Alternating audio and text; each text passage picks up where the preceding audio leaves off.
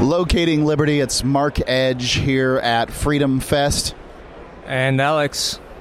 And, uh, well, we got Carla. Um, I'm going to go with my very best pronunciation. Gericke. Gericke. Gericke. Carla uh, Gericke, maybe. Um, any of those uh, pronunciations. Former president of the Free State Project, uh, current Queen Quill of the project. Uh, I believe you're running for office and doing a variety of things in New Hampshire. Thank you so much for having me, Mark. Yes, it is Carla Gericke. That's what we're going with. Did you have to change it when you came to America? Did you anglicize it? I did actually. So the correct way to say it is Gericke. It's sort of like a Dutch French thing that it does not go over well in America. And honestly, I picked the way the first guy from the INS at the airport who called me in for my green card interview said it. And in fact, I didn't even recognize it. Like we were all sitting in this back room and this guy's going, Garrick, Garrick, and we're all looking around. Well, like, why is the person not getting up? And eventually, I was like, oh shit, I think he th- he means me, you know. So I went from Gericke to Garrick. Uh, thanks for that. Now, you had a career as a uh, intellectual property lawyer or something in New York for some time.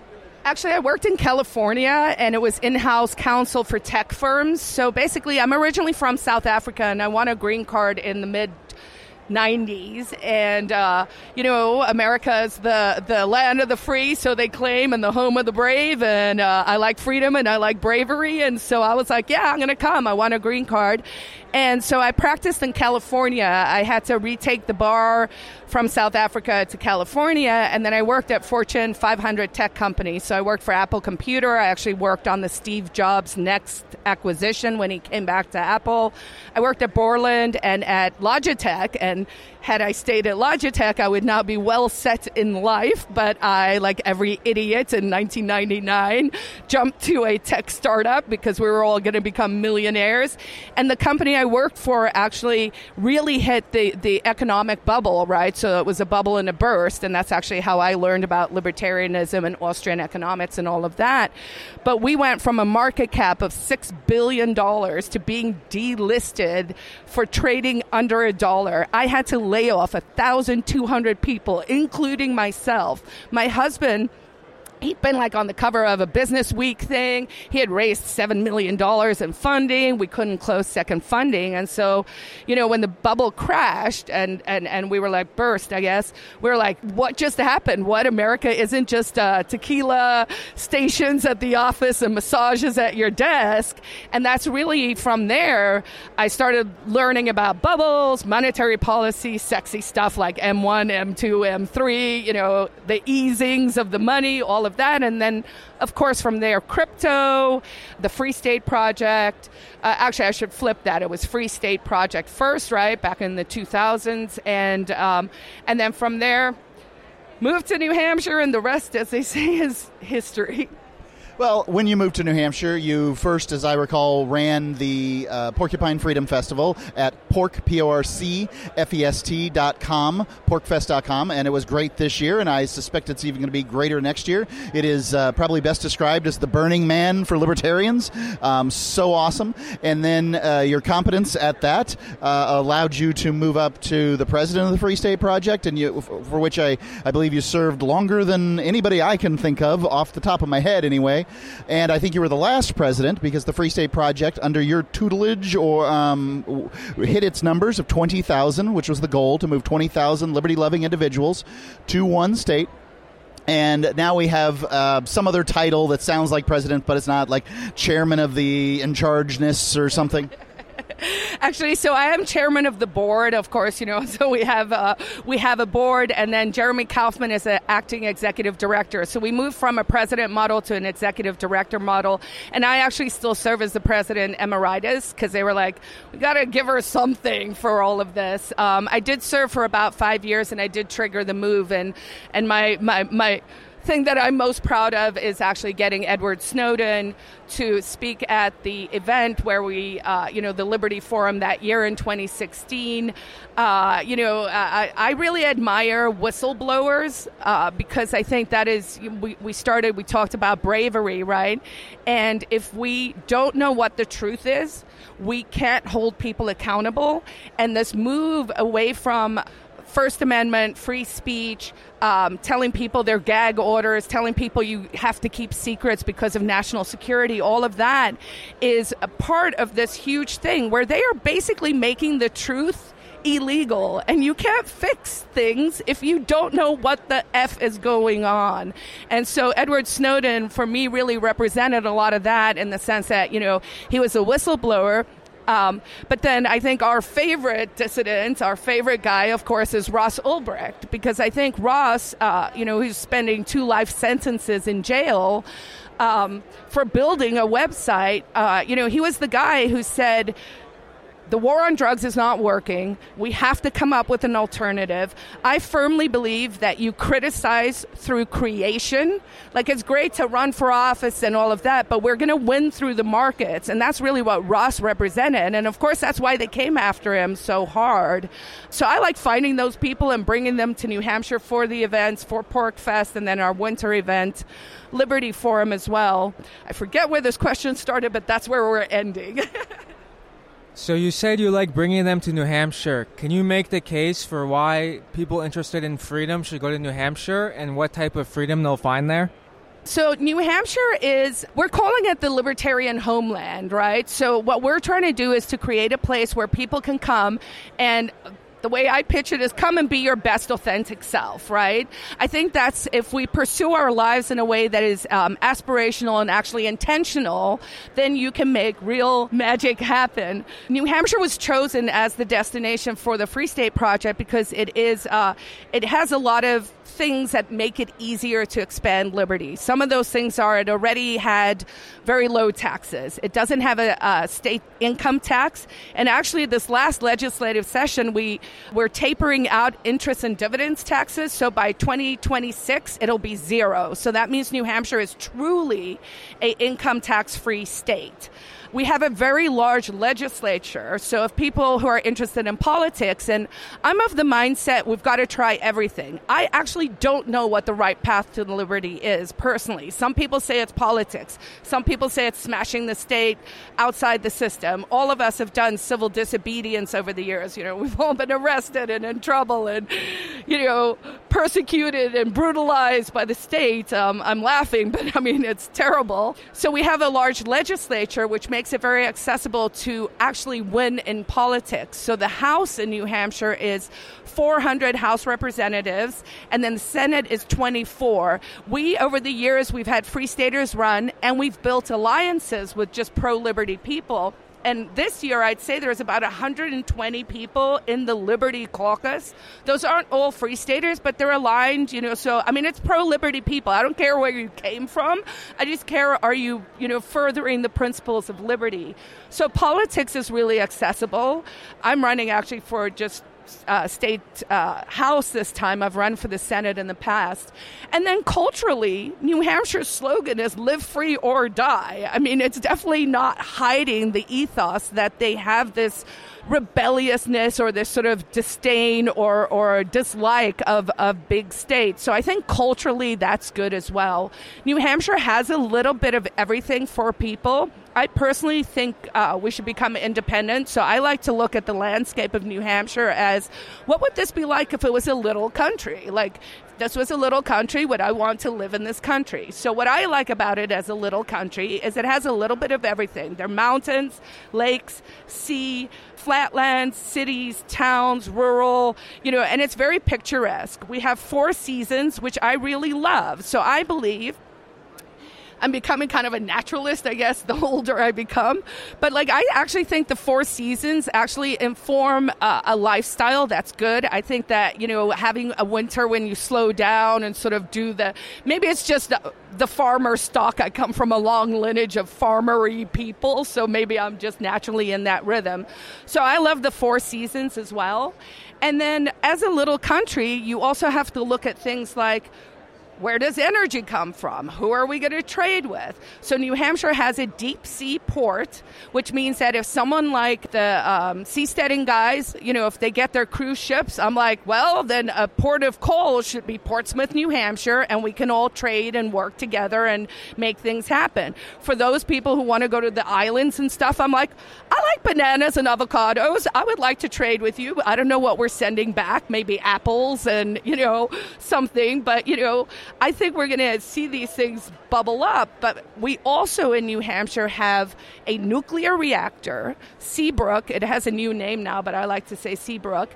Seabrook supplies almost 25% of the eastern seaboard's energy. Like we're giving energy all the way to New York. So it, a couple of years ago, a license was acquired for a second reactor. I believe it does go out in 2030. So, like, we got a clip clop here, TikTok.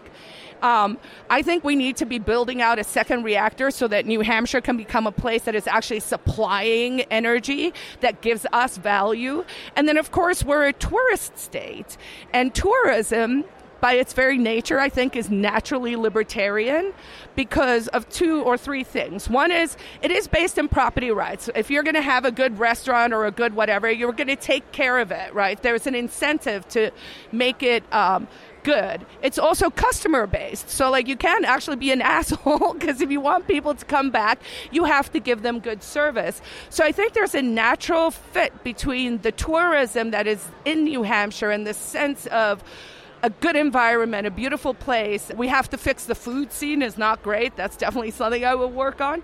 But I just think it naturally lends itself to becoming this libertarian homeland. A lot of the natives like liberty, and we have thousands and thousands of people who are moving with a first principle of liberty, which means that they uh, are living their lives with their human action as actual people who are furthering liberty. It's not just sitting around, it's actually being like, how can I make the world more free? So that'd be my pitch for New Hampshire. So I was just in New Hampshire a week and a couple of weeks ago, maybe three weeks ago, something like that. And I got to say, happy to have hit the restaurants that I love so much. I do like the, you know, I like the food that I like, and uh, there it is, uh, so much of it. Um, very happy to have uh, been in, been in Keene, spent a little bit of time there. I think my biggest critique for New Hampshire is, is it's in the United States, and there's nothing that in my opinion, the likelihood of an actual secession occurring, New Hampshire being the first state to secede um, pr- prior to the United States' uh, empire crumbling around their ears, is unlikely. And that if it did occur, that uh, the the, the consequences would be catastrophic for New Hampshire. The uh, the SWIFT numbers would be pulled, and uh, banking would be impossible. New Hampshire is very small, so many people work in Vermont or Massachusetts or Maine. Um, you know, those people would have a very difficult time traveling to work. Uh, a whole variety of things that I, I just I can't come up with a picture of what life might look like if New Hampshire was independent of the United States. I mean, and when I say that, I mean um, having claim their own independence and move forward, as opposed to, uh, I think all the states will be independent in some way. They'll have to create new federations and things like that because this one's bankrupt. But, you know, that's uh, here and there. Also, you know, just last year, uh, the Federal Bureau of Investigations, along with the U.S. Marshal, the U.S. Uh, Postal Service, um, you know, the Keene Police Department, the Staties, and all that stuff raided my studio. Uh, you know, the cops there were happy to come after Free Staters. Now, I mean, I'll admit, Keene, New Hampshire has a bit more of a reputation than uh, other portions of the state, and this hasn't happened in other places, but none of them are nationally syndicated radio programs either. So we have a high profile. The charges, the best I can see, are completely like there's no crime that was committed, and thus, uh, you know, I, am hoping that my good friend Ian Freeman will um, not be arrested or not be uh, go to prison.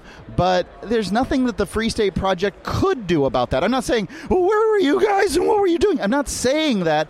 I I have tried, you know, my very best to imagine how would we have handled this, and there, the answer is you can't. Every one of those uh, cops at Keene, New Hampshire, aspires. They have little dreams about wearing the black suit of an FBI agent and going in and scribbling with a little pencil in people's homes just before they ruin their lives. I mean, this is what they imagine. Uh, yes, actually, someone yesterday here at the conference said something really great. They talk about how the state first ignores you, then they demonize you, and then they brutalize you. And I really, in my mind, I was thinking about the Crypto Six and the raids and the stuff, right? Because in that case, they are at the brutalized stage. Now, I personally have been ignored, and I'm more on the demonized stage, I guess, of it. You know, the name calling, that you're a racist, you're a white supremacist, that kind of stuff. You also beat their pants off in court. It's worth pointing out. I did. So maybe they're a little more, you know, careful because when you do win against them, it does you know, they do take a step back. Like we poke the bear, we poke the bear, and then when they come at us, sometimes when they swing back, we lose most of the time because they're powerful and pain in the ass and have unlimited resources. And sometimes we get lucky and we win. And honestly, I don't think I would have won my case 10 years later. You know, I'm looking at what they're doing to Project Veritas and the raids on journalists. And of course, that's really important because here's the reality. None of those people, I was called a domestic terrorist in 2013. I'm so ahead of the curve. I'm like 10 years before all these people who are now like, oh my God, do you know they have secret warrants? Oh my God, do you know they're calling people domestic terrorists? Oh my God, do you know they're raiding? I'm like, hey, journalists, I'm really glad that now that they're coming for you, you're willing to speak up because they have the biggest bullhorns and the biggest, uh, you know, ways to get the message out. So it's, I mean, it's terrible because we don't want to live in a regime that is literally arresting reporters. But on the other hand, it's reporters and it's happening to enough people, so people are speaking out. With regard to what we can do, I think nullification doesn't get as much attention or uh, notice as it should. So, what does that mean? In a nutshell, it's basically saying that states can start to write laws that just say, hey, we're not going to listen to the federal government. The best example that we all know and understand is what happened with cannabis. We started with medical marijuana, and now you have recreational marijuana. That was states just basically saying, F you, the feds, we're not going to do it anymore. We're going to go our separate way. So, that was a very strong example of uh, federalism. Now, what's interesting to me is I'm starting to see other people with branding pop up where they're talking about the free state of fill in the blank. The one I often see is Dave Rubin's free state of Florida. And then I get really mad and then I calm down, right? Because there are different flavors and there are different things, right? But what's going to happen and what is happening is federalism is coming back. So the Supreme Court, with the decision of something like Roe versus Wade, is not making abortion illegal. What it is saying is the federal government never had the right to regulate this. What it needs to be decided on is on the state level. Why do we have states and why do we have state level stuff? Because we're American and we believe in competition. And the way you compete is you allow people the freedom to be like, I'm going to try this. Well, I'm going to try this. Well, that thing sucked and this thing was successful. Maybe all of us should do the successful thing. And that's how the states were supposed to work so that we would actually start to innovate to the best solutions. The government literally goes, what's the shittiest thing we could do? And let's innovate to the lowest common denominator. And that's what they're doing. And that is what socialism is because socialism says we're not going to allow you to compete. We're not going to have a better idea. We're going to say you're all the same. And if you're all the same, you have to be less than. You can't be exceptional. So, um, right, I just want to address Florida, and I think it's uh, worth doing. I moved from Florida to New Hampshire, and then I have stayed in Florida some amount of time since my residency is in the U.S. Marianas, and I can't really return because of the state of emergency so I have some opinions on the topic. A, I think that Florida can make a claim to being as as free or nearly as free or whatever as New Hampshire is currently. But this is a if if it's a race and a competition, and I wouldn't call it that. Um, then we're in the midst of it. We're not at the end of it, and nobody's won this race currently. Well, the distinction that I would say with New Hampshire is is a they're, they're it's neck and neck. They're number one right now, and uh, Florida, you know, is a good place to live. So is New Hampshire uh, if you can handle the cold. But New Hampshire is uh, you can have an effect on the government there. You can move and get elected almost immediately. I recommend joining your local fire department or getting involved in the community in some way. Um, whereas in Florida, you know, join your fire department if they let you in. Because I did. I walked up to my local fire department. I'm like, I'm here I'm experienced. Do you guys need me? And it's like, they wouldn't let me wash a truck. Uh, nothing. I mean, nothing. They wanted nothing from me. So uh, there's no there's no opportunity in Florida to be a state representative or anything like that. You know, I, I just wanted to bring that up. Have you ever thought about if the Free State Project were to pick a state again, would it pick the same state? Have you thought about any other contenders that could work, perhaps even some U.S. territories? I didn't actually vote, so I got involved the like three months after the vote was when I kind of found out about it. So originally there were ten states on the list, and they were all like the usual suspects. It's you know low tax states, low population states, more rural, probably trending more red or conservative uh, for a start. I honestly was not super keen on New Hampshire initially. I'm a, uh, you know, I'm you know from South Africa, but I lived in San Francisco in the Bay Area. I lived in New York City. I like the arts. I like good, you know, like I, I'm pretty cosmopolitan. Although now I'm just like a chicken farmer. But I think we picked the right place, and um, and so I, I would not change it. But again, my core value and my core principle is I want liberty to spread everywhere. I think it is how we get the flourishing of the human condition. And so I'm not going to begrudge anyone anywhere who is trying to further liberty. I my choice was New Hampshire. I think it has a value proposition because of the energy stuff. I also think because Maine is north of us, you know, maybe there's a way to expand it. But to go to uh, Mark's point about the sort of the federation and all of that, I think we are seeing more of those um, the states and stuff. And I disagree. Even if New Hampshire was an independent country, I think we could have something similar to what you see in the EU with the Schengen Uh, visas, right? So they created a trade zone, and so people can travel between those. For retirees, people retire in Mexico, but they still get their social security payments, right? So even though if it was a separate country, we could work out all the kinks and the problems. The problem is, of course, that the if you're if you're negotiating with someone who's not acting in good faith and doesn't want you to do the thing that you're trying to do, they will punish you and they will make it hard. But there's no reason why it should be hard. You know, I I believe that you know if you set your mind to something, you can figure something out. You use your words and you negotiate something. So I do think we could create a free trade zone. We could have a loose federation. It could be between like Quebec. Maine, New Hampshire, Vermont, Massachusetts, you know, as if Massachusetts was still getting their income tax for workers there. So I think we could figure all of that part out. You know, my heart's committed to New Hampshire. I've lived all over the world. I actually looked at a lot of different options before we settled on the Free State. So we looked at um, uh, Uruguay, I think, you know, uh, Buenos Aires, um, going back to South Africa possibly. Europe's kind of expensive unless we all buy like some old Spanish town that they're giving away for free or something. We looked at some of the islands. I've been to Honduras several times. I kind of looked at some of that. I long term will be in New Hampshire. I think that's my genuine goal is I'm like I want to be president in New Hampshire. How do I make this happen? So that's what I'm working towards. I may fail. I may succeed. We'll see, right? Is it a 10 year plan? Is it a 20 year plan? But that being said, I want friends in warm places again. So, uh, you know, there's a place to go in the winter. Winters do get long. I love almost every moment of it except for two weeks. And then I'm like, nope, I need some vitamin D. I need to go somewhere. So I want to be able to go to some island with some people I know who are also working to further liberty. So I think New Hampshire is the right decision. I think we are going to see more free states and, and sort of air quotes pop up across New uh, uh, across the country. I mean, we are seeing that, right? There's the Greater Idaho movement. There's Calexit. That's uh, California independence. There's Texit. So there is a sort of movement towards a national divorce.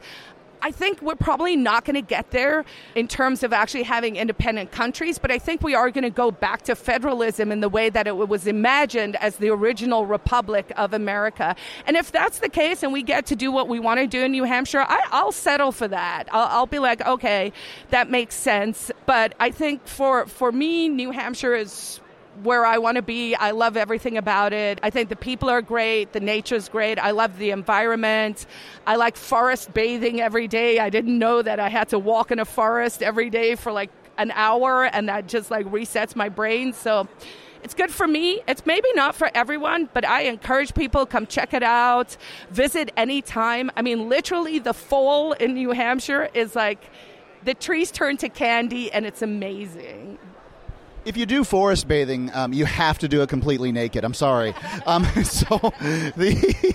a couple of things I want to say, and I, I do have to wrap up. A, uh, I, I, am not against talking about independence for New Hampshire because I think that that moves us along the line to nullification and federalism. I am for those things, and I do think that you can achieve much of what one really wants to achieve through uh, nullification. I'm I'm for that, and I usually make that distinction. Hadn't done that quite yet. Secondly, I, I always give this caveat: uh, is, is, I think that in the future, uh, the Free State Project you'll find success, and that there'll be you know the things that I believe will increase are longevity, prosperity, happiness, and um, that everybody in Vermont, Massachusetts, and Maine will want um, longevity, prosperity, and happiness too, and they're going to move up to get it, and they'll vote the way that they always voted, and that their kids will not be as interested in liberty as we are because they didn't face the tyranny that we did, um, and there won't be enough of them unless the uh, politicians of New Hampshire pass a constitutional amendment to their own constitution. This can be done